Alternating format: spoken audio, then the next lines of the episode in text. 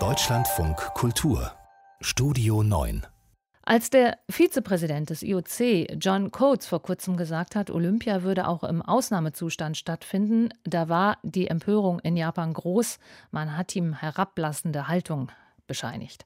Aber genau so kommt es jetzt, denn Japans Regierungschef hat am Abend in Tokio den Ausnahmezustand bis über die Spiele hinaus ausgerufen. Katrin Erdmann. Fast eine ganze Stunde redete Japans Regierungschef Suga am Abend vor Journalisten. Erst sprach er eine halbe Stunde frei, drehte immer den Kopf von rechts nach links, fast immer im selben Tonfall. Obwohl es nur wenige schwerkranke Patienten gibt und auch genügend Betten in den Krankenhäusern frei sind, dürfen wir die Virusmutationen nicht aus dem Blick verlieren. Wir müssen die Vorsichtsmaßnahmen verschärfen, damit sich das Virus nicht weiter im Land ausbreitet. Deshalb wird für den Großraum Tokio und Okinawa bis zum 22. August der Ausnahmezustand verhängt.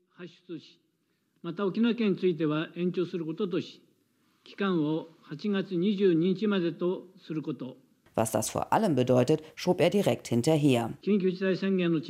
Für alle Regionen im Ausnahmezustand behalten wir die bisherigen Maßnahmen bei und untersagen Restaurants, Alkohol auszuschenken. Zudem soll schneller geimpft werden. Das allerdings versprach Suga nicht zum ersten Mal. Derzeit stocken die Impfungen in Japan. Nur rund 25 Prozent der Bevölkerung haben bisher eine erste Impfung erhalten. Die Infektionszahlen sind im Verhältnis zu vielen anderen Regionen der Welt in Tokio gering. Sie lagen in den vergangenen vergangenen beiden Tagen um die 900. Doch, so die Befürchtung, sie könnten schnell steigen. Deshalb, so die Präsidentin des Organisationskomitees für die Spiele Hashimoto, habe man sich immer die Option offen gehalten, die Spiele auch ohne Zuschauer auszutragen. Was das aber für die SportlerInnen heißt, das können sich vor allem die vorstellen, die selbst mal Wettkampf oder Leistungssport gemacht haben. Die wissen, es gibt nichts Größeres, als mindestens einmal bei Olympischen Spielen dabei zu sein. Allein die Größe des Ereignisses, die besondere Atmosphäre, die überall in den Austragungsstätten zu spüren ist und das internationale Publikum, das einen manchmal über die Laufbahn oder durch Stadion zu tragen scheint. Dass es das nicht geben wird, ruft natürlich riesige Enttäuschung bei den Athleten hervor. Martin Thiel.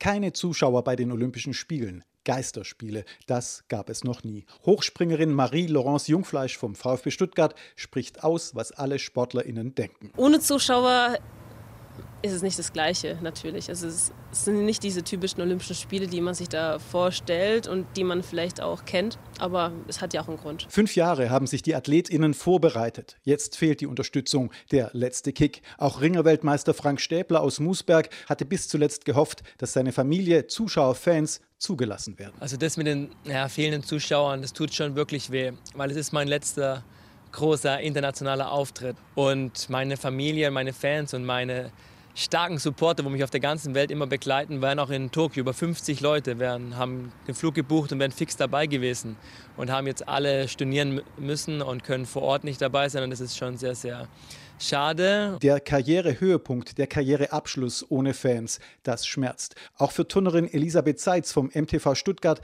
werden es die letzten Olympischen Spiele sein. Sie weiß, wie es ist, von einer vollen Halle gepusht zu werden. Jetzt muss sie sich umstellen. Ich weiß, wie die Spiele sein könnten. Ich war in London und habe was Tolles erlebt, in Rio genauso. Und deswegen ähm, ja, bin ich ganz gespannt und ich denke, ich kann später mal sagen, hey, ich war bei, mit den speziellsten Spielen, die es jemals gab, dabei. Also ist schon auch was, irgendwie was Schönes oder ja, was Spezielles vor allem. Ellie Seitz ist eine Optimistin, versucht das Beste daraus zu machen, sich die zuschauerlosen Spiele schön zu reden, weil ihr und allen anderen nichts anderes übrig bleibt.